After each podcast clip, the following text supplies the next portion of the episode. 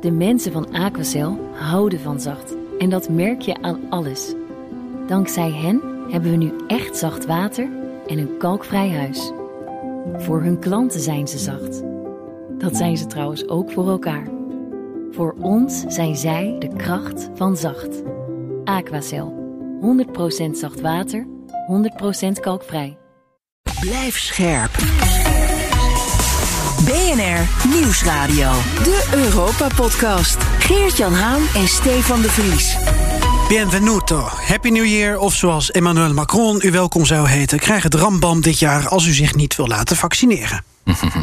Welkom bij BNR Europa, het programma van Nederland over Europese zaken met blikken naar Brussel en verder buiten. Mijn naam is Geert-Jan Haan en naast mij collega-eurocommissaris Stefan de Vries. Volle lok en Zene Tawinski. Ja, ik, ik heet wel de Vries, maar volgens mij kan ik helemaal geen Vries. um, grote vraag, wordt het voor Europa een gelukkig nieuwjaar? Want er staat erg veel te gebeuren. Macron die heeft het hoog in de bol en wil nu even voorzittertje spelen van de EU-lidstaten. Draghi, die mogelijk van Italië weer een zinkend schip maakt. En wat te denken van Mark Rutte, Sigrid Kaag en Wopke Hoekstra. Maandag staan zij op het Deportes. Uh, maar welke rol gaan zij spelen op het Europese toneel?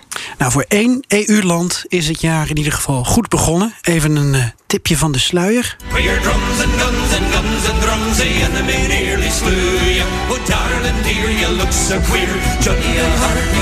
Ik begin spontaan te line dansen. Wat kunnen ze toch goed rugbyen, die Ieren, en, en belasting ontwijken? Zeker. Wat ze ook goed konden ontwijken, die Ieren, was een officiële taal van de Europese Unie worden. Maar dat is Ierland sinds deze week eindelijk gelukt. Straks meer daarover. Ja, we gaan deze uitzending ook Le Président ranken. Ranken, uh, ranken en français. Na alle ophef deze week in Frankrijk over de EU-vlag aan de Arc de Triomphe... en een loslippige Macron willen we graag de tussenstand meegeven... uit het land dat in april over 90 dagen naar de stembus gaat. Maar hoofdonderwerp deze uitzending is de Europese koers van Rutte 4 in 2022... en daar valt veel boeiends over te vertellen. Daarom alvast een hartelijk welkom aan onze gasten Femke van S, hoogleraar European Governance and Leadership of the European Union aan de gewone Nederlandse Universiteit Utrecht. Mevrouw van S, goedenavond, fijn dat u er bent. En vanuit Parijs, inmiddels de corona-hoofdstad van Europa... met 1 op de 30 Parijzenaars heeft nu daar corona. We hebben contact met Rem Korteweg van instituut Klingendaal. Bonsoir, monsieur Larue Petit. La Route Petit. Uh, bon, bonsoir à tous. Ja, wat een prachtige titel heeft u. Hoofd Europa in de wereld. Uh, ja, jeetje. En dat is inmiddels ook al verouderd. Want ik, uh, ik, ik mag mij tegenwoordig alleen maar senior onderzoeker Europa noemen. Dat is uh, helaas een, een wat verouderde titel. Maar N niet meer in de wereld dus. Graag, alleen in Europa. Nee, nee, nee, nee, nee, nee. We eindigen deze uitzending altijd met Europese hitlijstmuziek. Dit is BNR Europa. Eurocommissarissen Haan en de Vries houden de Brusselse zaken scherp in de gaten. Tijd voor de Europese Week. Stefan, als uh, hoofde van Europa van ons eigen programma. We gaan het zo uitgebreid hebben over Frankrijk... waar jij deze oud en nieuw uh, weer tien dagen hebt doorgebracht. Ja, lekker iedereen op elkaars lip. Geen enkele sociale afstand. Daarover zo meer. Ja. Laten we beginnen met de taxonomie. Ik zit namelijk gewoon in Nederland op oudjaarsavond. Ik zit klassiek naar de top 2000 te luisteren. Oliebolletje erbij. En vlak voordat het Galileo Galileo Galileo Figaro van Queen's Bohemian Rhapsody wordt ingezet. ploft er een concept van een wetsvoorstel van de Europese Commissie op mijn digitale deurmat over die taxonomie. Ja, deadline is deadline, zullen ze gedacht hebben bij de commissie. Want voor het nieuwe jaar zou de commissie namelijk een eerste voorstel naar buiten brengen over die taxonomie. Nou, dat was dan inderdaad in de, in de nacht van 31 december. Verslikt in mijn oliebol. Ja, daar moet dan nog een consultatieperiode van twee weken overheen gaan. En op woensdag 12 januari is het nu gelekte voorstel van deze zogeheten Delegated Act dan echt een conceptvoorstel. Ja, en dan wordt het later deze maand weer een definitief wetsvoorstel om ja, het nog ingewikkelder te maken. Precies. Nou, waar gaat het precies over? De taxonomie, dat is het Brusselse jargon voor een lijstje met groene energie... waar nu, als het aan de commissie ligt, ook gas- en kernenergie op komen te staan. Daar is heel wat uh, aan lobbyen aan vooraf gegaan... en daar heeft de commissie nu aan toegegeven. Ja, en dan die taxonomie, dat geeft ook aan dat beleggers of bedrijven... het als groene investeringen kunnen zien, ja. die kernenergie en die gas. En dan kan je daar miljarden euro's aan uh, spenderen. Ja, omdat er ook subsidie dan voor is in dat geval. Interessant voor beleggers. Nou, Bas Eickhout van de Europese Groenen is hoofdonderhandelaar van het Europees Parlement... noemt dit conceptvoorstel een grote grote fout en het proces één grote shitshow. Hiermee wordt Volgens volgens mij is hij bij hem... Macron in de, in de leer gegaan qua, qua shitshow en, en, en almerde. Hè? Daar? Ja, ik wil er zo alles van over weten. Ehm, eh, maar hiermee wordt volgens Eickhout in ieder geval dus niet eh, de wetenschap gevolgd met die eh, conceptwet van de commissie, maar ook niet de taxonomiewet. Die stelt dat gas en kernenergie eh, eigenlijk helemaal niet zo'n duurzaam stempel hadden mogen krijgen op basis van de opgestelde criteria. Ja, kernenergie geeft natuurlijk afval. Eh, nog afgezien van de eh, vraag ho- hoeveel kost eigenlijk het bouwen van een kernenergie. Gas is van zichzelf geen schone brandstof. Maar goed, er is natuurlijk ook zoiets als de politieke realiteit. En een transitie, de energietransitie, is er niet van de ene op de andere dag. Maar er kan nog alles met dit voorstel gebeuren. Er moet nog een definitief voorstel komen van de commissie. Het parlement buigt zich erover en de lidstaten. En er zijn zelfs al landen die met rechtszaken dreigen om dit voorstel tegen de taxonomiewet eh, tegen te houden. Nou, volgende week een uitgebreid vervolg op wat taxonomie nou precies inhoudt in het eh, Europese politieke spel. In BNR Europa bespreken we dat. Ik heb nog een leestip en een luistertip voor je. Eh, de leestip komt van de Brusselse burelen van Follow the Money. Zij schrijven dat een Europees plan om 3 miljard bomen te planten binnen nu en het jaar 2030, dat dat totaal niet van de grond komt. Volgens onze zeer gewaardeerde Brusselse collega Jesse Pinsten is na anderhalf jaar bomen planten 0,3 procent, nee 0,03 procent 1 miljoen bomen. van het streefgetal bereikt. Hoe dat kan, dat lees je in de longread van Follow the Money. En de link staat in onze show notes. Ja, en er staan ook een paar woordgrappen in eh, die ons kunnen bekoren. Namelijk dat eh, de- na anderhalf jaar lancering van het plan... heeft Frans Timmermans amper wortel geschoten. Aha. En niet de boomtoppen groeien tot aan de hemel... maar de problemen en de Ah. kop. Eurocommissaris Timmermans plant bossen aan op drijfzand. Hadden wij toch niet beter kunnen doen.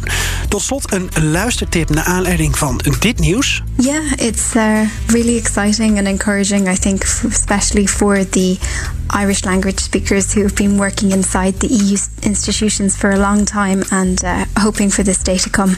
Ja, ik denk dat ik Iers wel het mooiste Engelse accent vind. Maar eh, er is nog een andere taal in Ierland. Het Iers, nu ook een officiële EU-taal. Dat betekent dat alle formele EU-documentatie nu ook in Iers eh, te lezen valt.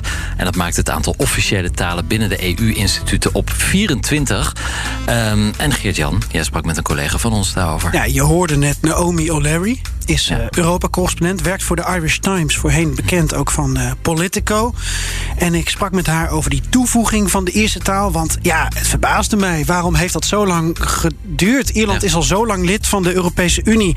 Veel eerder dan eh, meer dan de helft van de andere eh, lidstaten. En denk aan Kroatië, het laatste lid. In het Kroatisch wordt alles al lang aangeboden. En dat betekent dus alles dat als jij of ik, wij zijn in Brussel of in Straatsburg. En alles moet in principe vertaald zijn in die officiële taal. Ja, ja. Nou, dat gaat nu voor het Iers gelden.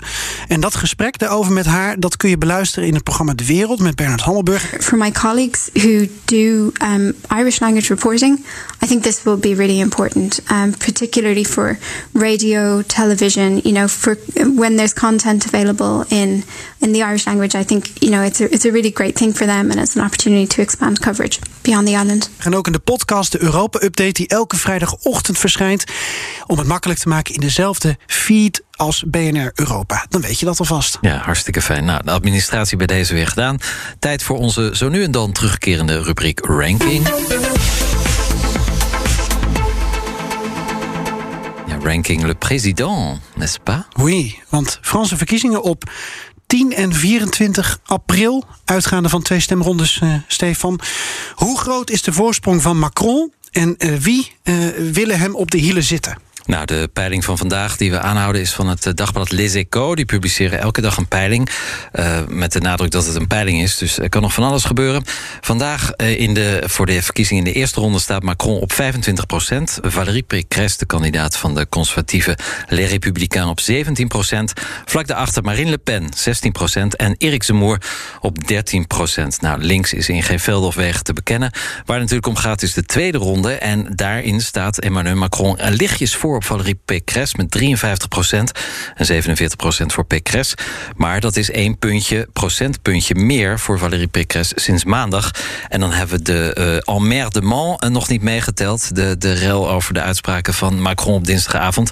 Dus um, ja, Valérie Pécresse zit echt Emmanuel Macron op de hielen. En dat wordt een hele kluif voor Macron om dat uh, ja, toch goed te maken. Want zij vist in dezelfde stemvijver als Macron. Dus het wordt echt een, uh, een lastige race voor hem. Even iets meer achtergrond uh, van deze eerste week van het nieuwe jaar erbij pakken. Frankrijk is voorzitter van de EU-lidstaten geworden, van de Europese Raad. Ja. Voor een half jaar heeft het stokje van Slovenië overgenomen. Betekent dat Frankrijk invloed heeft op de agenda. En dit jaar zijn de Fransen gelijk begonnen met een rel, want er hing een Europese vlag onder de Arc de Triomphe. Is dat simpelweg Franse verkiezingsretoriek over de rug van Europa? Nou, in heel Frankrijk waren allerlei officiële uh, gebouwen verlicht met blauwe lichten. En op de Eiffeltoren zelfs de twaalf uh, gele sterren. Uh, nog steeds trouwens. Maar inderdaad onder de Arc de Triomphe ook de Europese vlag. En dat leidde tot grote ophef, vooral bij rechts en extreem rechts in Frankrijk. Want onder de Arc de Triomphe ligt ook het graf van de onbekende soldaat. Die gesneuveld is in de Eerste Wereldoorlog. En zij vonden dat de Europese vlag daar helemaal niet te hangen had. Alleen een Franse vlag moest daar hangen. Want anders hadden we ons verkocht aan Europa. Uh, nou, binnen 48 uur was die vlag weer weg. Uh, zouden ze ook zo fel reageren als er geen verkiezingen zouden zijn? Nou, misschien niet. Dit speelt natuurlijk absoluut mee. Um, in ieder geval veel symboliek in Parijs en ook in de rest van Frankrijk over dit voorzitterschap. En Frankrijk, althans het Elysée, doet een beetje alsof zij nu de voorzitter zijn van de Europese Unie. Maar dat is natuurlijk niet zo. Je zei het net al, het gaat over het voorzitterschap van de Europese Raad, dus de ministers. En daar heeft Frankrijk dan invloed op de agenda. Dus het valt allemaal nog wel mee. Maar op zijn Frans moest het natuurlijk wel breed en groot en grandioos worden uitgepakt. Nou, die vlaggenstrijd die had wellicht al invloed op de laatste peiling die jij net hebt uh, genoemd. Ja. Uh, ik denk niet dat dat geldt voor het incident, noem ik het maar even, waar Macron uh, deze week mee naar buiten kwam. Nou ja, hij zei het een en ander over ongevaccineerde Fransen. leg uit. Ja, op dinsdagavond verscheen een fragment uit een interview dat hij heeft gegeven. dat vandaag woensdag gepubliceerd werd in Le Parisien. Um, een pagina, zes pagina's over de verkiezingen, over het Europese voorzitterschap en nog heel veel dingen. Maar één onderdeel werd eruit gepikt. Laten we daar even naar luisteren. Les non-vaccinés, j'ai très envie de les emmerder. On va continuer à le faire. Les paroles du président de la République déshonorent sa fonction et déshonorent notre Assemblée. Le président de la République ne peut pas tenir les propos qui ont été tenus. C'est-à-dire d'avoir pour seul objectif d'emmerder les Français. Ja, emmerder les Français. Er was een uh, woeste discussie op Twitter en ook op onze website wat dat nu eigenlijk betekent. Ik kies voor um, naaien, de tering krijgen. Iedereen die niet gevaccineerd is, die kan de pot op. Uh, je kan, je kan een andere ziekte krijgen. Je kan een andere ziekte krijgen, precies. Uh, Macron trok hard van leer tegen de ongevaccineerden. En vanaf 15 januari mogen die niet meer het café in, geen biertjes meer drinken, niet meer theater in, niet meer de cinema in. Want vanaf dan geldt het 2G-principe. Maar er was een groot debat in de Kamer, de Franse Kamer, de Assemblée, uh, toen deze woorden bekend werden en dat debat werd geschorst. Iedereen was woedend. We hoorden net uh, twee uh, rechtse parlementariërs. Um, maar het lijkt erop dat de Fransen eigenlijk toch wel in grote lijnen eens zijn met Emmanuel Macron. Want ze hebben ook genoeg van alle regels in Frankrijk die er dus met name zijn vanwege de ongevaccineerden. Laatste vraag. Met welke Europese onderwerpen, Stefan, probeert Macron de komende maanden de Franse kiezer dan te paaien? Want je zegt het kan best wel spannend worden. En, en Macron heeft echt wel op Europa als een van Ja. zijn uh, verkiesparadepaadjes ingezet. Zeker. Nou, we hadden het net over de taxonomie, waar kernenergie dus op staat. Dat zal hij ongetwijfeld als een overwinning presenteren. Want Frankrijk heeft natuurlijk een grote nucleaire sector. En al die nieuwe kerncentrales in Europa, ja, die worden waarschijnlijk gebouwd door Franse bedrijven. Dan natuurlijk de strategische autonomie. We moeten onafhankelijk worden als Europa. Er moet er misschien een minimumloon komen voor iedereen en minder migranten. Uh, en dat is dan ja, eigenlijk een nationale agenda die Macron probeert te plakken op de Europese agenda. Uh, minder immigratie of strengere regels voor immigratie en ook een herziening van Schengen. Um, nou, ik denk niet dat iedereen in Europa daarop zit te wachten, want veel landen hebben natuurlijk veel meer immigranten nodig. Alleen in Frankrijk is dat nog steeds een taboe. Um, en zo zijn er nog een paar zaken, een paar drukke maanden. Dus uh, het kan heel wel zijn dat op 24 april. Uh, de Europese Unie ineens een andere voorzitter heeft. Nou, als geloof Macron. je dat echt? Het zou kunnen. Het Ja, zou absoluut nee, kunnen. alles nou kan. ja, 50-50. Ik, ik Echt waar? Ja, ja, ja. Hij staat er gewoon niet goed voor. En hij Ja, maar dus- wat het is, Stefan, elke maand duikt wel weer een andere Franse naam op. Nou ja, nu is het Valérie, Valérie Pécresse. En die is van de, van de conservatieven. En Macron uh, heeft voor een groot deel haar kiezers nodig. En ja, ik, uh, Macron heeft een slechte uh, balans. Hè. De economie gaat slecht. iedereen heeft ook kritiek op hem hoe hij de pandemie heeft gemanaged. Of niet heeft gemanaged. Um, het wordt echt lastig voor hem. Als het nou een extreme rechtse kandidaat was geweest die tegenover hem zou staan in de tweede ronde, dan had hij de, ja, de redelijkheid kunnen representeren, um, de redelijke kandidaat zijn. Maar met Pécresse wordt dat echt lastig. Uh, ik sluit niet uit dat hij toch verliest op 24 april. BNR Nieuwsradio. De Europa Podcast. Laten we de koers verleggen van Macron 1 en misschien Macron 2 in 2022 naar Rutte 4 in 2022. Wat wordt dit jaar en de komende tijd dus de Europese koers van ons kabinet? Het kabinet dat maandag op het bordes staat. Ja, Stefan, de suggestie is gewekt dat Rutte en Kaag en Hoekstra dat die uit zijn op meer Europese integratie. Ja, zo leest het uh, coalitieakkoord natuurlijk wel. Je denkt echt dat, uh, dat het meer pro-Europese uh, koers gaat varen. Maar is dat ook wel zo? is het kabinet niet vooral uit op een sterkere transatlantische relatie? Een versterking van de band met de Britten misschien? Het vrijhandelsverdrag CETA met de Canadezen? Of is dat maar een deel van het verhaal? We praten er deze uitzending en in onze langere podcast over met Rem Korteweg en met Femke van S. Nogmaals welkom. En jullie kennen elkaar volgens mij omdat jullie allebei lid zijn geweest van de Adviesraad Internationale Vraagstukken in dezelfde periode. En wie weet, mevrouw van S ook nog in dezelfde commissie. Kennen jullie elkaar zo goed? Nee, dat is niet zo. We Ach. hebben denk ik in een, precies een andere commissie gezeten. En, en wat, wat jullie dan vanuit die positie deden, was ministers adviseren. Omschrijf ik dat goed? Ja, ministers en, uh, en ook soms het parlement, hè, waar de adviesvraag uh, vandaan kwam. Oké. Okay. Dus, ja. ja. En wat, wat, wat, wat of wie adviseerde u, mevrouw Van S? Uh, ik zat in de Commissie Europese Integratie. En uh, we hebben onder andere nou, vele adviezen uh, geschreven. Ik heb er acht jaar in gezeten. Maar onder andere parlement over legitimiteit van Europa. maar ook over sociaal Europa.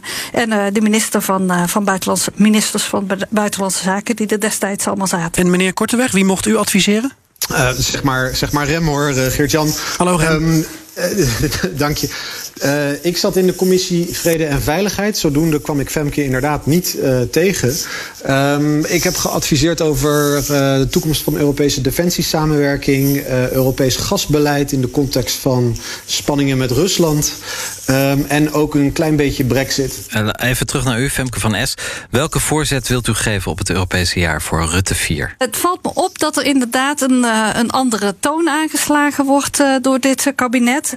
Uh, dus aan de ene kant denk ik dat er uh, op, het, op het gebied van bepaalde beleidsissues uh, veranderingen komen. Maar wat ik ook heel interessant vind, is dat we natuurlijk een heel een aantal andere type ministers op het Europese actief gaan zien.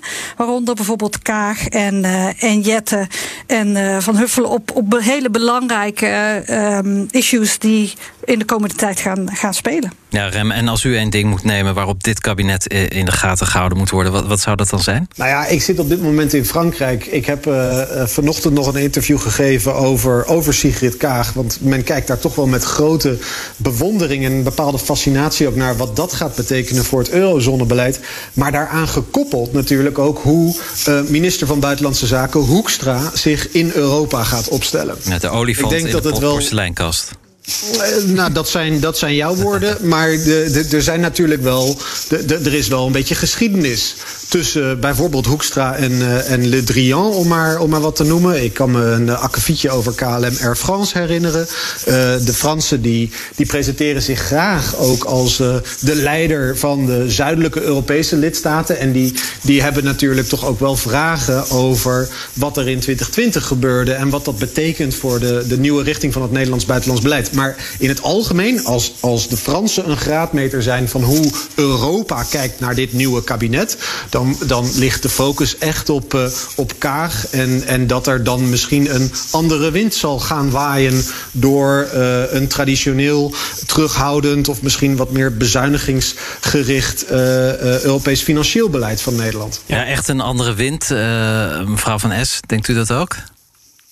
Nou, uh, het staat niet zo ze zijn er niet zo heel expliciet over, het, uh, het uh, kabinet. Maar je ziet wel duidelijk dat er, dat er een andere toon wordt aangeslagen. Hè. Dus er wordt meer nadruk ook gelegd op economische groei. Er wordt gezegd, hè, we, we willen wel flexibel zijn. We willen onderzoeken um, hoe, hoe we met die financiën om moeten gaan. Um, en natuurlijk, ja, Kaag is, zal een heel groot verschil zijn ten opzichte van eerdere Nederlandse ministers van, uh, van Financiën, die toch um, niet heel diplomatiek waren, uh, vaak. En uh, Kaag heeft daar natuurlijk enorme ervaring in. Dus wat dat betreft ben ik het helemaal eens met Rem dat dat een grote verandering zal zijn. Ja, u, u, zegt eigenlijk van botte boeren naar een, een, een, een slimme, fijngevoelige diplomaat. Um, maar toch, ja, het is eigenlijk dezelfde regering, ook al wordt er gepresenteerd alsof het niet zo is. Hoe, hoe kan het nou dat er ineens zo'n hele grote draai is 180 graden, terwijl de poppetjes eigenlijk hetzelfde blijven? Hoek, Hoekstra en Kaag die, die wisselen van positie. Nou, uh, je moet wel goed in de gaten houden dat um, als je kijkt naar het uh, Europese, dat uh, de minister van Buitenlandse Zaken eigenlijk niet zo'n hele belangrijke speler is. We zien dus belangrijke spelers tegenwoordig is natuurlijk Rutte, die het algemene lijn uitzit met zijn collega's. Maar ook Kaag komt eigenlijk op een van de belangrijkste Europese posities terecht. Want de ECOFIN, de raad waar zij in komt te zitten, dat is echt een hele belangrijke raad. gaat over hele belangrijke issues. Maar ook uh, natuurlijk voor de, voor de komende tijd klimaat en energie als een heel belangrijk issue, waar dan Jette op komt. Ja, en dan heb je wel een echte andere insteek dan die we kenden. Maar mevrouw Van S, u noemt wat mevrouw K gaat doen. nou, mm -hmm. premier Rutte die gaat voor de algemene leiden, lijnen, de contacten met de andere leiders natuurlijk. Ik wil toch dan even naar, naar deze man, omdat ik me erg afvraag wat hij dan gaat doen op het gebied van Europese zaken. Iedereen is dus boos op Wopke Hoekstra omdat hij zich zo hard opstelt tegen Zuid-Europa. En daar is Wopke eigenlijk best een beetje van geschrokken. Wat wij ons moeten aantrekken is dat dat dus echt eh, te weinig empathisch is gedaan. En dat we dat eh, in ieder geval zo hebben eh, verwoord dat dat vooral tot weerstand heeft geleid.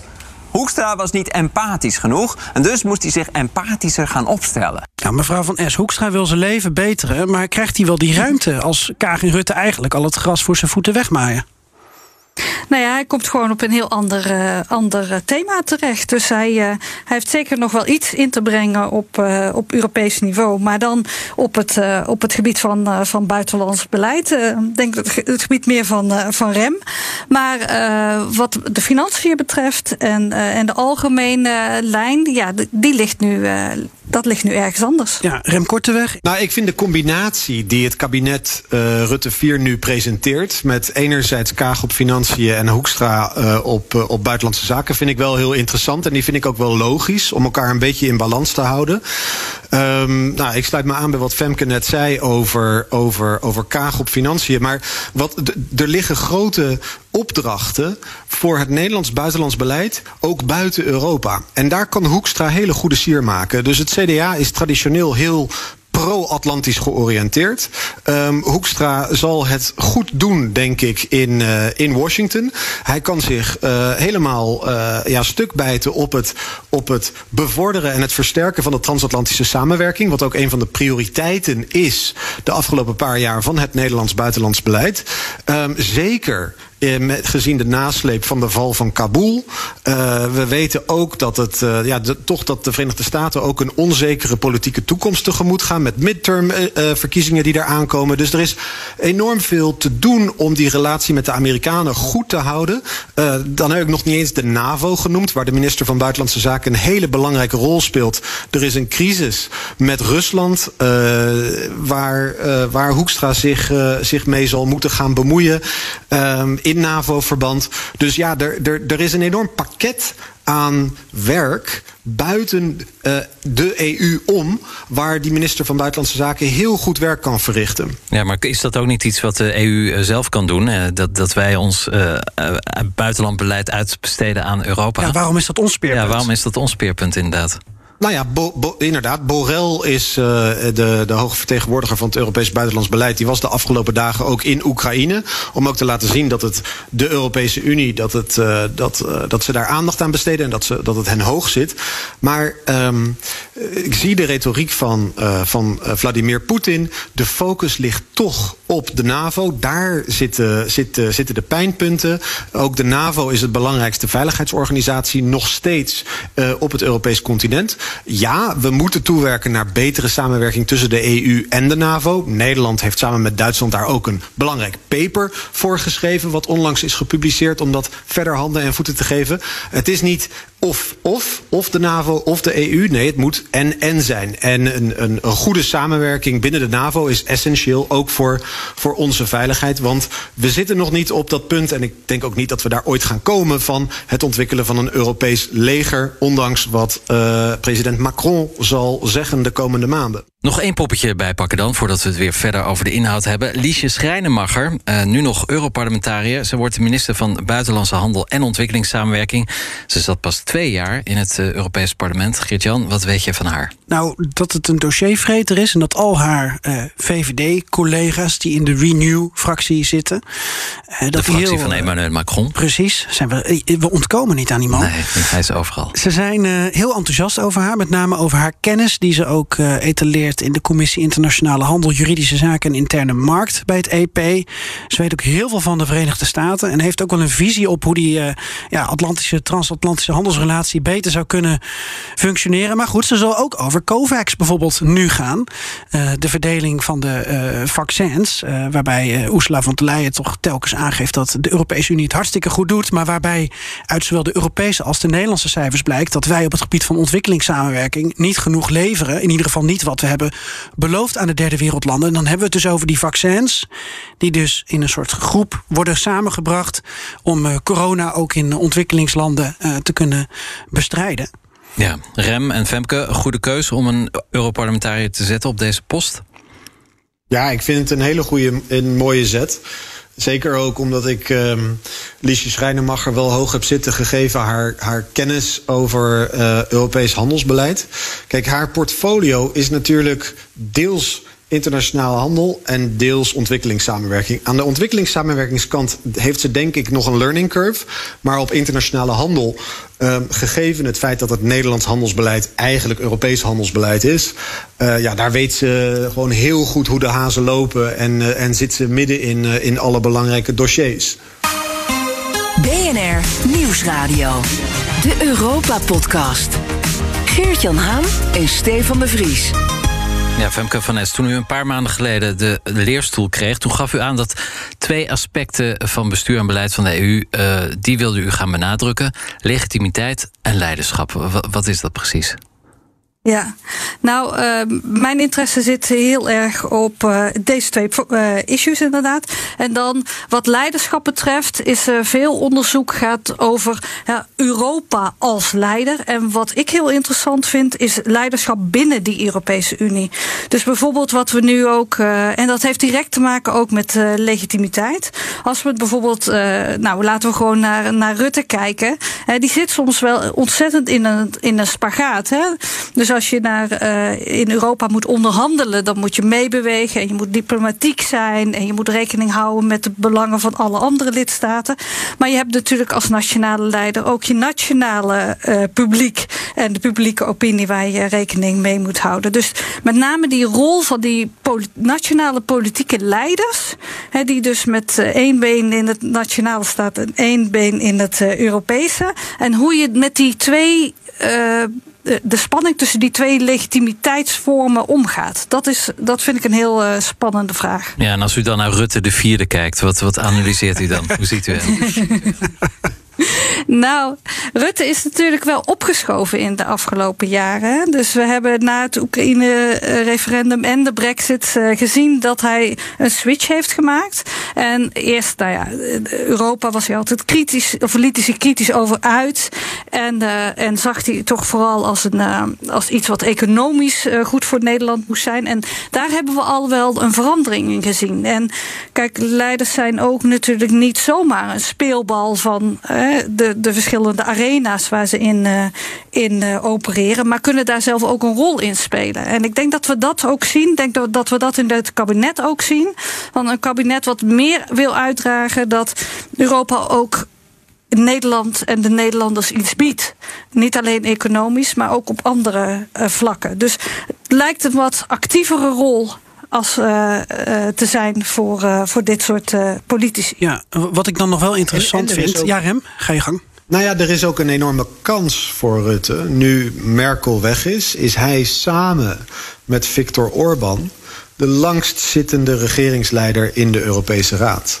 Dus er is ook, ehm, hij, hij moet dat ook wel voelen, kan ik me voorstellen. Dat er een soort verwachting is van zijn andere, zeg maar 25 andere collega's daar in Brussel, dat hij een bepaalde rol pakt. Uh, En hij, hij ja, en, en ik weet zeker dat binnen het departement van Buitenlandse Zaken er ook op deze manier over, over gesproken wordt. Dat dat een van Nederlands troeven is. Uh, dat, dat, dat Rutte daar zo lang zit en uh, ja, eh, ja, veel vertrouwen wekt. En, uh, en, en dat hij een goede reputatie heeft bij zijn, bij zijn peers. Simpel, uh, gewoon simpelweg op basis van zijn senioriteit.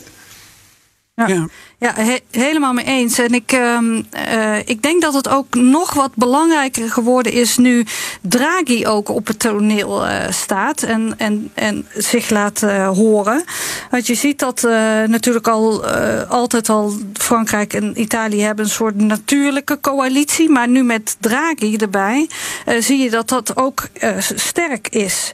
Dus Rutte moet zich ook wel in dat uh, in die arena begeven om die rol vast te houden die hij de afgelopen jaren heeft, uh, heeft verdiend. Oké, nou over, over Draghi komen we zo nog heel even te spreken. Want misschien verdwijnt hij weer van het, van het toneel. En dan heb je misschien weer een hele andere dynamiek.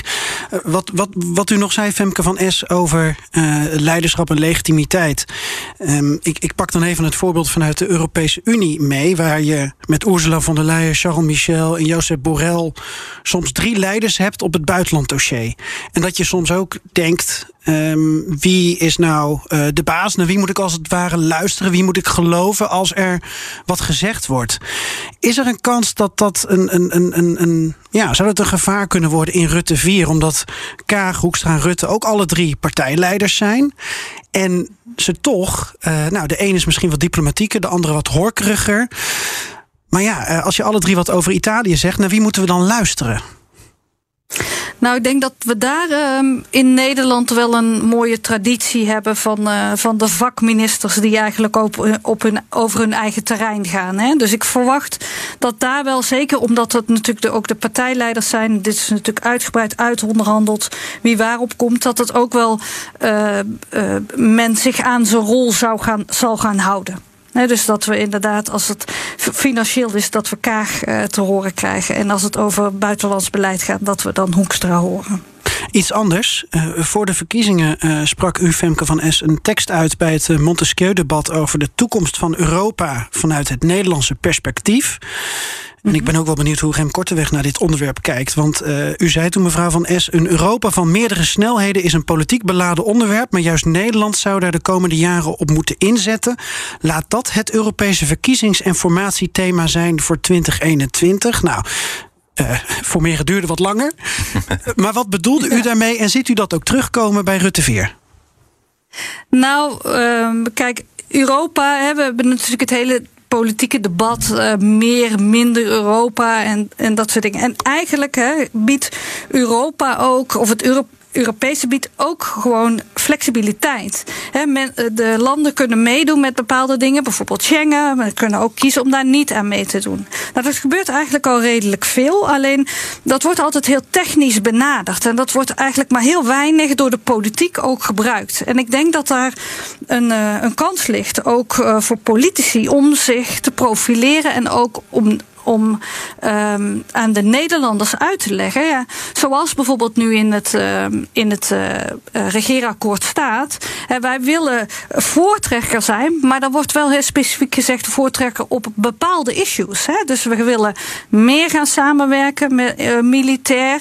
geen Europese leger, net als Macron, maar wel meer samen gaan werken. En daar, wij willen met die groep meedoen. Als anderen niet mee willen doen, willen wij met de voortrekkers meedoen. Ook op het gebied van migratie wordt dat nu door het kabinet uh, gezegd. En daarmee kun je dus laten zien aan je kiezers ook, nationaal, van er is wel een keuze.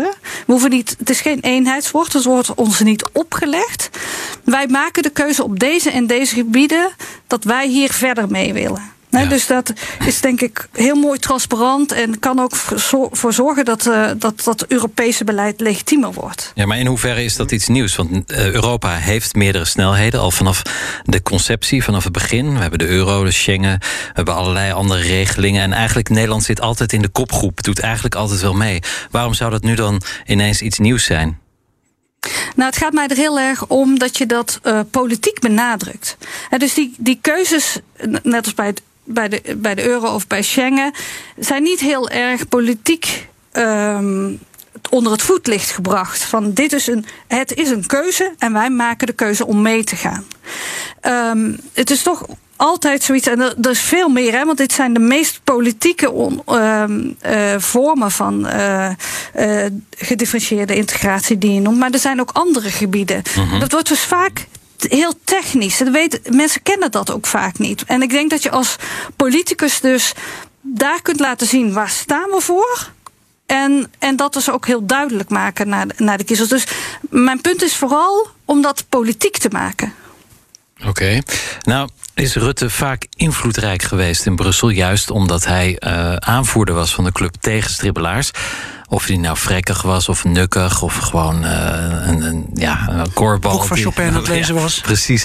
Hij werd vaak wel geconsulteerd omdat hij nu eenmaal van de anti-club was. Dus hij, hij moest wel uh, geconsulteerd worden. Maar wordt Mark Rutte nu niet minder invloedrijk als hij meer meebeweegt? Als hij dus een ja-knikker wordt? Of meer een ja-knikker dan hij in het verleden was? Nou, ik denk niet dat Mark Rutte ooit een ja-knikker wordt in, uh, in Europa. Is het ooit een knikker geweest? Hij knikkert alle kanten op, volgens mij. Ja, hij knikkert alle kanten op, ja. Nee, maar, maar ja-knikker denk ik daarin niet. Nee, ik denk dat, uh, kijk, met de brexit heeft, heeft Nederland gewoon ook een beetje de rol overgenomen van Groot-Brittannië om hè, het neoliberale geluid te laten horen en dat soort dingen. Ik denk niet dat dat in principe is dat niet veranderd natuurlijk. Um, en het is ook heel duidelijk dat er dus ook nu in het regeerakkoord dat er keuzes gemaakt worden op bepaalde terreinen om mee te gaan. En dat wil niet zeggen dat dat op alle terreinen gebeurt. Dus ik denk dat Rutte nog steeds wel eh, kritisch geluid ja. blijft laten horen als hij dat wil. Rem Korteweg, wat zijn, uh, wat zijn uw gedachten hierbij? Bij een, uh, een, een ja, Europa van verschillende snelheden, maar ook de opstelling van Nederland daarin. En is het nou oud? Is het nou nieuw? verlicht ons. Kijk, de, één component die nog niet genoemd is, is dat Nederland um, vaak inzet op Europese samenwerking. Daar waar andere landen graag inzetten op Europese integratie. Dus als um, we in het coalitieakkoord lezen dat Nederland graag samen wil werken en, des, en in kopgroepen op wil trekken en een voortrekkersrol wil spelen, dan bedoelen ze iets anders dan wat misschien een Italiaanse of een Spaanse of een Franse lezer erin leest. Dan gaat het om samenwerken, om bepaalde beleidsresultaten te bereiken. Op bijvoorbeeld um, samenwerking om uh, Europees handelsbeleid te veranderen, dat duurzaamheid een belangrijke rol, uh, dat duurzaamheid een belangrijker aandeel speelt. Dat is iets heel anders dan de Europese verdragen aanpassen of bepaalde hervormingen doorvoeren, waardoor er meer overdracht van. Uh, um, uh, Soevereiniteit. Ja, zeggenschap naar het, Europese, naar het Europese niveau is. Dan gaat het niet om Europese integratie per se. Samenwerking op het gebied van Europese defensies is iets heel anders dan het integreren van Europese krijgsmachtdelen om een stap te zetten naar een Europees leger. Dat maar, is wat vaak ook niet goed begrepen wordt in het Nederlandse debat. Daar of, of wordt het gewoon niet goed uitgelegd? Want in de praktijk nou, is er wel degelijk meer integratie. Nederland is zelfs het enige land met een geïntegreerd legeronderdeel. Nou, met Duitsland. Eh, Dat bestaat verder niet. Dus is, is Nederland stiekem aan het integreren, maar noemen we het gewoon samenwerken? Nou, het, het, het specifieke voorbeeld van, van uh, de gemechaniseerde samenwerking met de Duitsers, die is wel uh, vrij uitzonderlijk. En is niet een voorbode voor een verdergaande integratie met, met het Duitse, Duitse leger. Dat geloof ik niet. Er is sprake van Europese defensiesamenwerking met de, de, de Belgen. Um, de Fransen doen het een en ander met, met Duitsland. De Fransen doen ook het een en ander met Engeland, waar we het nog niet over gehad hebben. Dus het, het, het, het platslaan van Europese defensiesamenwerking tot um, als opstapje naar een Europees leger vind ik, vind ik te makkelijk. Nederland is altijd wel. En dat is wat Femke net ook zegt. Onderdeel van die voorhoede. Dat we altijd bereid zijn om constructief mee te denken als het gaat over nieuwe ideeën. Dus wat dat betreft is deze tekst van het coalitieakkoord, voortrekkersrol willen spelen, kopgroepen, is een beetje oude wijn in nieuwe zakken. Tegelijkertijd, gegeven de nieuwe constellatie binnen de Europese Unie, de Britten zijn eruit, de Frans-Duitse samenwerking wordt belangrijker, Draghi er wel bij of er niet bij, is er wel degelijk voor Nederland nu een kans, of misschien wel een, een uh, is het al een moedertje, dat Nederland een, uh, een proactieve rol gaat spelen in dit debat. En dat het niet alleen maar aan Berlijn of Parijs is om de toon te bepalen. Dus het, het is ook in het Nederlandse belang om nu naar voren te stappen en ook een deel van dit soort initiatieven richting te geven. Betekent dat een Europa van meerdere snelheden? Ik heb daar, net, net zoals jij net zegt, Stefan, ik, ben er, ik ben er altijd van overtuigd geweest dat dat altijd al het geval was en altijd al zo zijn. Ik heb me een tijd met de Britten bezig gehouden met Brexit. Het wilde er bij de Britten niet in. In de hele discussie rond het referendum. dat de Britten al in een Europa van meerdere snelheden waren. Ja. Die hadden een soort angstvisioen. dat Europa een uniform geheel was. Waar ze alles moesten slikken. En ze wilden niet begrijpen dat zij al een aantal opt-outs hadden en dat ze niet in Schengen zaten en niet in de eurozone zaten en dat ze ook een ander migratiebeleid konden voeren dan de landen die daar wel voor kozen. Dus ik ben het wel heel erg met Femke eens dat het communiceren hierover, dat Europa niet een eenheidsworst is, dat er meerdere snelheden zijn of meerdere integratievarianten, um, dat, dat is wel heel belangrijk. Ja, maar uh, met welk land gaat dit kabinet, het nieuwe kabinet, het, het meest meebewegen? Is het meer ja. aanleunen tegen Scholz? Mm -hmm. Misschien met Macron en Castex, althans in ieder geval tot 24 ja. april. Met Draghi? Of, of zijn we nog steeds vriendjes met de vrekkige vier? Of is dat iets van het verleden inmiddels? Ja, die, die, die vrekkige vier zie ik, uh, zie ik wel uh, een beetje tot, tot het verleden behoren. Um, allereerst omdat er niet een gebouw is waarop staat... dit is het hoofdkwartier van de vrekkige vier. nee, want dat en, zou te duur zijn. Meldt u bij de receptie. Als je vrek bent, ga je dat niet bouwen natuurlijk. Klinkt bijna als Suske het hoofdkwartier van de vrekkige vier. ja, maar dat, het, het, het, het punt is dat het altijd een flexibele ad hoc coalitie was. Uh, en uh, met het vertrek van Sebastian Kurz uit Oostenrijk um, is het sowieso al een beetje los zand. De vraag is eerder. Um, nu minister van Financiën Sigrid Kaag is, of uh, de minister uh, het beleid van het ministerie van Financiën gaat bepalen, of dat het ministerie van Financiën het beleid mm -hmm. van de minister gaat bepalen. Traditioneel is het namelijk zo geweest dat de kracht van het ministerie van Financiën heel erg bepalend was voor de bewegingsruimte van de toevallig uh, de toevallige minister van Financiën op dat moment. Jeroen Dijsselbloem. Um, uh, Sociaal-democraat heeft een enorm bezuinigingsbeleid gevoerd. Ja. Hetzelfde wat een CDA-minister van Financiën daarna zou doen, of daarvoor. Um, dus de vraag is in hoeverre het D66 pro-Europese profiel van Sigrid Kaag bepalend gaat zijn voor een andere koers die het ministerie van Financiën gaat varen. Ja, dan wel nee. Um, ik denk, wat ik denk dat er. Dat, uh, ga je gang, Femke. Ja, Rem. Uh, als ik je even wat mag toevoegen. Het maakt ook nogal wel uit hoe uh, de economie ervoor staat. Hè? Dus uh, Kaag heeft natuurlijk gewoon heel veel ruimte. Bij ons begrotingstekort is, ja. is laag. Ja. En er moet het nodige gebeuren. Ja. Precies. Um, dus ze heeft ook in vergelijking met andere ministers in andere tijden misschien ook ja. gewoon meer ruimte om flexibel te zijn. In ieder geval hier. Het was het, ja. En het was interessant in, in die context. Vanochtend sprak ik een Franse journalist die over Sigrid Kaag wilde horen. En in Frankrijk uh, ja, denken ze van nou, Nederland gaat, uh, gaat uh, de kraan opendraaien en de, de, de, de sky is the limit. En dat stabiliteits- en groeipact dat, gaan, dat gaat op de schop. en ik probeerde dat toch een beetje te nuanceren door te zeggen van nou, ja, het klopt dat wij boven de 60% norm uit gaan komen en dat is significant. Um, want een vrekkig land als Nederland gaat zelf ook die 60% norm niet, uh, niet houden. Maar tegelijkertijd uh, Nederland is een van de weinige landen die, uh, die ongelooflijk goedkoop op de internationale markten kan lenen. Kun je die 60%-norm heel even uitleggen, Rem, voor de luisteraars die, nou, die daar net een, geen beeld bij hebben? Een van, de, uh, een van de afspraken in, in Europees verband is dat om een gezonde financiële huishouding te voeren, dat de. Um, uh, de overheidsschuld niet zes, hoger dan 60% van het bruto binnenlands product mag zijn. Nou, geen gro enkel groot Europees land houdt zich daaraan. Uh, ik dacht dat uh, minister, premier Rutte um, dat laatst ook in de Tweede Kamer zei. Dat Italië zit op 120% of zo. Ja, Frankrijk ook. Op 100 Ja, Frankrijk inmiddels op 120 ook. En, en ja. precies, dus er zitten een aantal landen echt flink ja. ver boven. En Nederland heeft zich altijd netjes aan die 60% gehouden.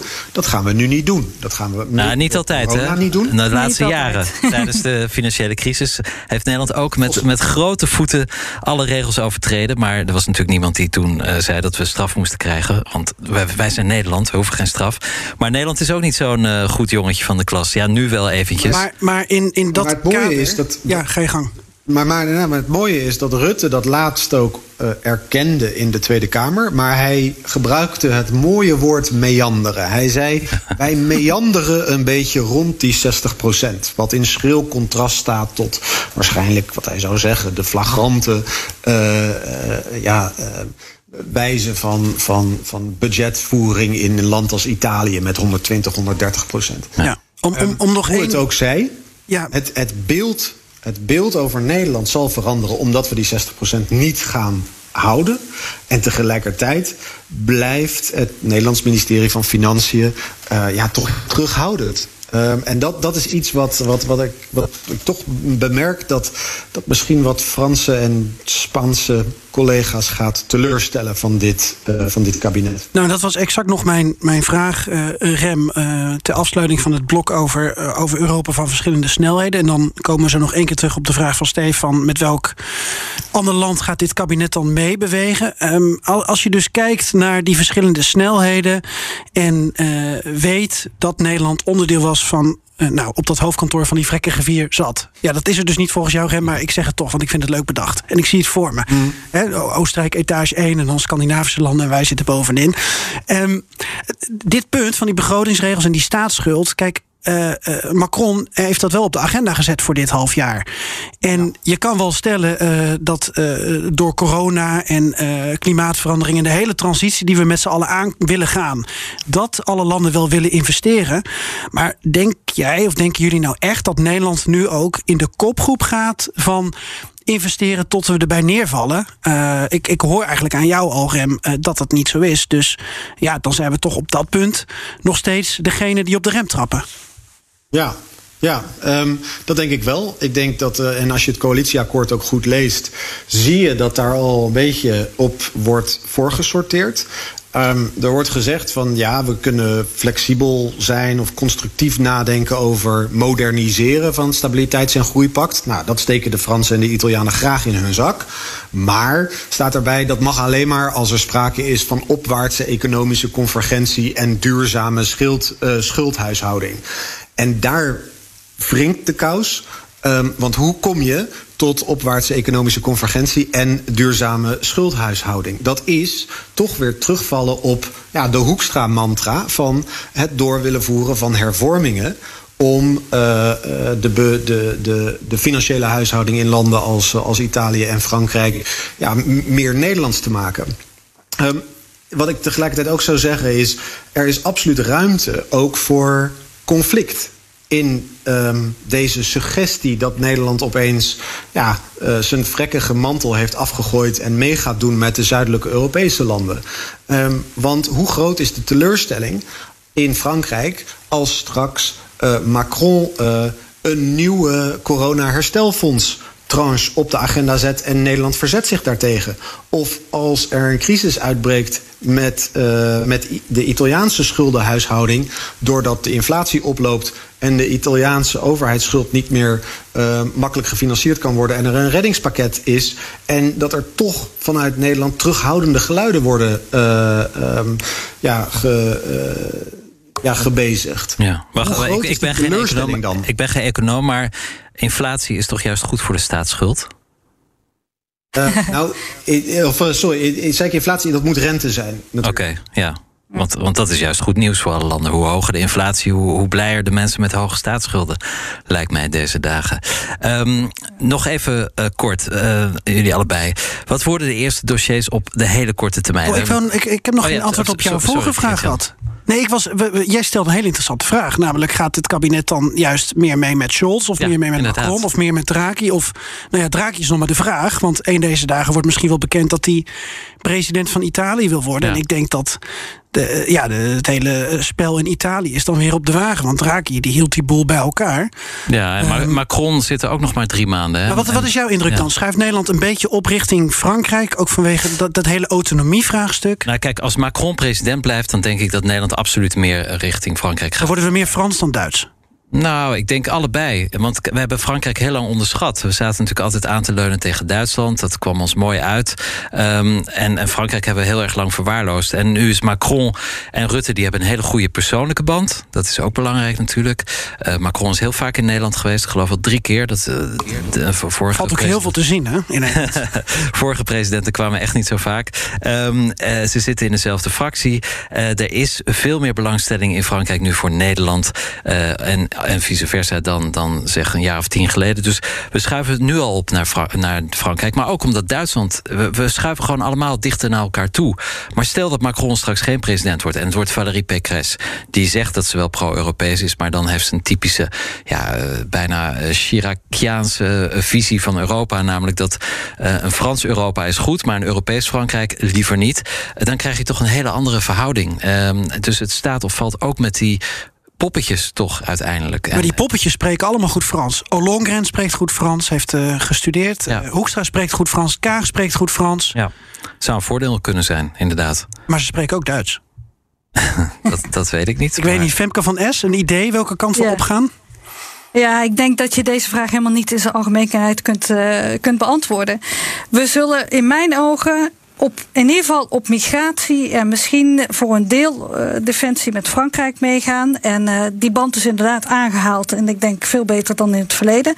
Op het gebied van energie, klimaat, uh, waarden. En ik denk ook dus de begrotingsdiscipline zitten we toch echt meer dichter tegen het Duitse nieuwe kabinet aan. Waar nog steeds ja, dus de FDP FDP-leider Lind, Lindgren, uh, Lindner uh, op financiën is gezet. Hè? Dus uh, vlak Duitsland wat dat betreft nee, ook. En een liberaal, uit. dus net als Rutte, net als Macron. Ja, precies. Maar, maar... En we hebben natuurlijk uh, uh, de groenen op, uh, op klimaat en op buitenlandse zaken daar. Die dus, ja, en da dat sluit wel, zie ik wel overeenkomsten in met het coalitieakkoord in Nederland. Maar u zegt, sorry, u noemde ook immigratie. Maar dat is nu juist iets waar Nederland en Frankrijk totaal eigenlijk tegengestelde belangen hebben. Want Nederland moet meer immigratie. Dat staat ook een beetje verdekt opgesteld in het coalitieakkoord. En Frankrijk wil juist eigenlijk helemaal geen immigratie meer. Dat, dat komt er ja. toch niet overeen? Nee, in ieder geval is het wel zo dat, er, dat ze allebei in de groep zitten die vinden dat er iets moet gaan gebeuren. Hè. Dus dat is een dossier wat gewoon stil ligt en waar heel veel problemen op zitten. En ik ben nog benieuwd wat dat in Nederland gaat, uh, gaat komen. Ik, heb hem iets, ik lees het iets minder uh, liberaal dan, uh, dan jij, denk ik, de, de Nederlandse paragraaf daarover. Ja, nou ja, kijk naar het tekort op de arbeidsmarkt. En ja, dan is toch het ja. enige antwoord meer mensen binnen. Maar goed, dat is toch mooi dat we toch verschillende landen zijn. Ja. Maar wij moeten helemaal niet, niet willen kiezen tussen of Frankrijk of Duitsland. Dus op een aantal dossiers, industriebeleid, handelsbeleid, klimaatbeleid, uh, worden we steeds Franser. Maar op het eurozonebeleid waar we het net over hadden, die financiële paragraaf, die lijkt bijna één op één uit het Duits vertaald uit het Duitse coalitieakkoord vertaald naar het Nederlandse coalitieakkoord. Ja, het was eerder, dus het zou kunnen. Ja, ik, ik, ik hoor het je zeggen. Um, ik, dus ik, en ik, dat is ook um, ja, goed voor Nederland om niet te hoeven kiezen tussen Berlijn en Parijs, maar mooi proberen die driehoek vorm te geven. En dat we binnen die driehoek, uh, dat, we, dat we daar onze, onze belangen het best kunnen bevorderen. Um, het is niet in het Nederlandse belang dat Europa helemaal bepaald wordt door alleen de bilaterale Duits-Franse betrekkingen. Uh, dus je moet op, op beide paarden moet je wedden. En je moet tegelijkertijd moet je ook niet veronachtzamen dat uh, als vijfde economie van de Europese Unie, Nederland, dat je ook er belang bij hebt om die relatie met nummertje drie en nummertje vier, de Spanjaarden en Italië, heel goed te ja. houden. Uh, dus je moet eigenlijk een beetje alles doen. Het is bijna alsof je Europese diplomatie moet voeren. Het lijkt bijna alsof we geïntegreerd zijn. Zou ik bijna willen zeggen. Ja, of dat je in ieder geval het belang van samenwerken heel goed ziet. Ja, nou, dat is een mooie polderconclusie. En, en die kunnen we ongetwijfeld ook op de Europese Unie plakken. Um, wat kunnen we na dit gesprek concluderen, Geert-Jan? Nou, dat uh, volgens mij de uh, D66-ministers allemaal op cruciale Europese posten zitten. En dat lees je ook wel een beetje uit het uh, coalitieakkoord. Ik sprak mevrouw van S eerder vandaag en nu gaf ook aan van ja, je hebt die buitenlandparagraaf in dat coalitieakkoord. Maar in al die deelakkoorden, klimaat, digitaal, overal staat dus wel het woord Europa. En dat we wel of niet, nou vooral wel mee willen. Ja. En dat vind ik interessant. Ja, ik ben nog wel heel erg benieuwd naar hoe wij de, de, de, de korte crisis gaan aanpakken deze winter gas en energie. Uh, we hebben nu Rusland-politiek die heel ingewikkeld ligt. Nou ja, uh, de eerste eurogroep op 17 januari voor Kaag. Nou, dat hebben we op zich wel afgedekt. Maar die korte termijn en hoe we dan daarop reageren, daar ben ik nog wel uh, benieuwd naar. En, en ik weet eigenlijk ik weet niet zo goed wat nou het hoofdpijndossier wordt. Misschien toch wel die begrotingsregels en of we daarin gaan afzwakken qua snelheden. Maar dat is een beetje een overpijnzing die ik nu zo, zo heb. Ja, is dat een overpeinzing die het goed samenvat, uh, Rem, korteweg? Ja, denk ik wel. Um, wat je vaak ziet is dat uh, ja, kabinetsperiodes die worden bepaald door onverwachte crises. Zaken die niet geregeld zijn in een regeerakkoord. Uh, en hoe we daarop reageren is natuurlijk enorm belangrijk. Niet alleen voor de stabiliteit van de coalitie, maar ook hoe we in Europa gezien worden. Uh, dus wij hebben eerder hebben we een onderzoek gedaan van ja, hoe is nou dat beeld van Nederland in Europa? En wat je ziet is dat dat eigenlijk um, afhangt van een aantal incidenten of een aantal crisismomenten. Dus ja, uh, hoe Hoekstra zich in maart 2020 opstelde tegenover Zuid-Europese landen is een beeld wat blijft hangen. Net zo goed als um, het Oekraïne-referendum, wat inmiddels ook alweer jaren geleden is. Dat is een beeld wat in Europa blijft hangen, wat helemaal niet bedacht was in een regeerakkoord om een speerpunt te zijn van het Nederlands buitenlands beleid. Dus hoe deze, uh, dit team, de Rutte 4, reageert op ja, crisis. Is het een Italiaanse schuldencrisis? Is het een crisis aan de grenzen van Europa met betrekking tot Oekraïne? Of is het een migratiecrisis die opnieuw opkomt? Dat zal bepalend zijn voor enerzijds de stabiliteit van de coalitie en ten tweede ook hoe we het Europees doen. Ja, en als Rutte 4 er dan nog een potje van maakt in Europa, dan is er altijd nog Rutte 5, Rutte 6, Rutte 7, Rutte 8. Rutte nou, en we hebben dus uh, de Atlantici, hè, die we goed bedienen. Dus als we het binnen Europa niet goed doen, kunnen we altijd nog kijken naar. We gaan die band met die Britten weer aanhalen. We gaan CETA gewoon natuurlijk eens een keertje wel uh, binnenhalen. Wat Trudeau ook graag wil. We gaan die band met Biden natuurlijk aantrekken. En zo meanderen we door de politiek. Prachtig. Mevrouw van S, nog een slotwoord? Um, nee, ik denk dat ik het eens ben met wat er gezegd wordt. Het hoofdpijndossier denk ik toch echt dat migratie gaat worden. Al is. Uh, dat, dat wordt heel moeilijk om daar, uh, dat te hervormen. En wat mij als laatste nog opviel, is dat er helemaal niets wordt gezegd over een socialer Europa. Ah, ja, inderdaad. Want wat zou u daarover willen zien? Wat, wat betekent een sociaal Europa? Nou, er is dus, uh, dat is natuurlijk best een, een hele discussie geweest. En uh, nou ja, Macron uh, wil daar wel verder op. En je kunt je inderdaad afvragen als we, ook nu met de, met de gezondheidscrisis, maar ook met een geïntegreerde economie, of dat dan toch niet een stukje sociaal Europa bij je hoort. Maar nou ja, dat is een speerpunt van de PvdA en die zitten in de oppositie. Ja, nou, mooie samenvatting. Geert-Jan? Er is altijd wat te verbeteren wat dat betreft. Dus uh, ja. we, we, we, wensen jullie een, een, fijn nieuw Europees jaar toe. Rem Korteweg en Femke van S. En dank dat jullie uh, wilden deelnemen aan dit, uh, dit digitale rondetafelgesprek. Maar Omicron Volente hopen we jullie over een paar maanden toch in het echt te kunnen aanschouwen. En dan kunnen we eens, eens evalueren de eerste maanden. Heel graag. Dat was uh, Rem Korteweg. Niet meer hoofd Europa in de wereld bij uh, Instituut Klingendaal. Maar meneer Korteweg, nog één keer de functie. Ik ben senior onderzoeker Europees, Europa bij, uh, bij Instituut Klingendaal. Precies. En uh, Femke van S is sinds een uh, paar maanden hoogleraar aan Universiteit Utrecht. En dan is haar volledige titel. Oh, daar heb ik dat. Ik heb dat zo prachtig opgeschreven, maar dat weet niet op dit plekje. Zegt u het zelf even, mevrouw van European Governance and Leadership. Europees leiderschap. Europees beleid en leiderschap. Bestu Precies. Ja, ja, Altijd dat Engels er doorheen. Dank u wel. Ja, dat, dat is het veld. Dat is het field. Dank u wel, Rem Korteweg en Femke van Es. De nummer 1 in... Ook het nieuwe jaar beginnen we met Europese muziek, Stefan. Was het makkelijker om een hitje te vinden nu Mariah Carey en Wham weer voor elf maanden in een hele, hele diepe laan zijn gestopt? Nee, nog niet, want nog steeds staan die jengelende kerstliederen bijna overal in Europa in de top drie. Ongelooflijk. Maar gelukkig niet in het meest atheïstische land van de Unie, Tsjechië. En daar vond ik dit voor je. Ja,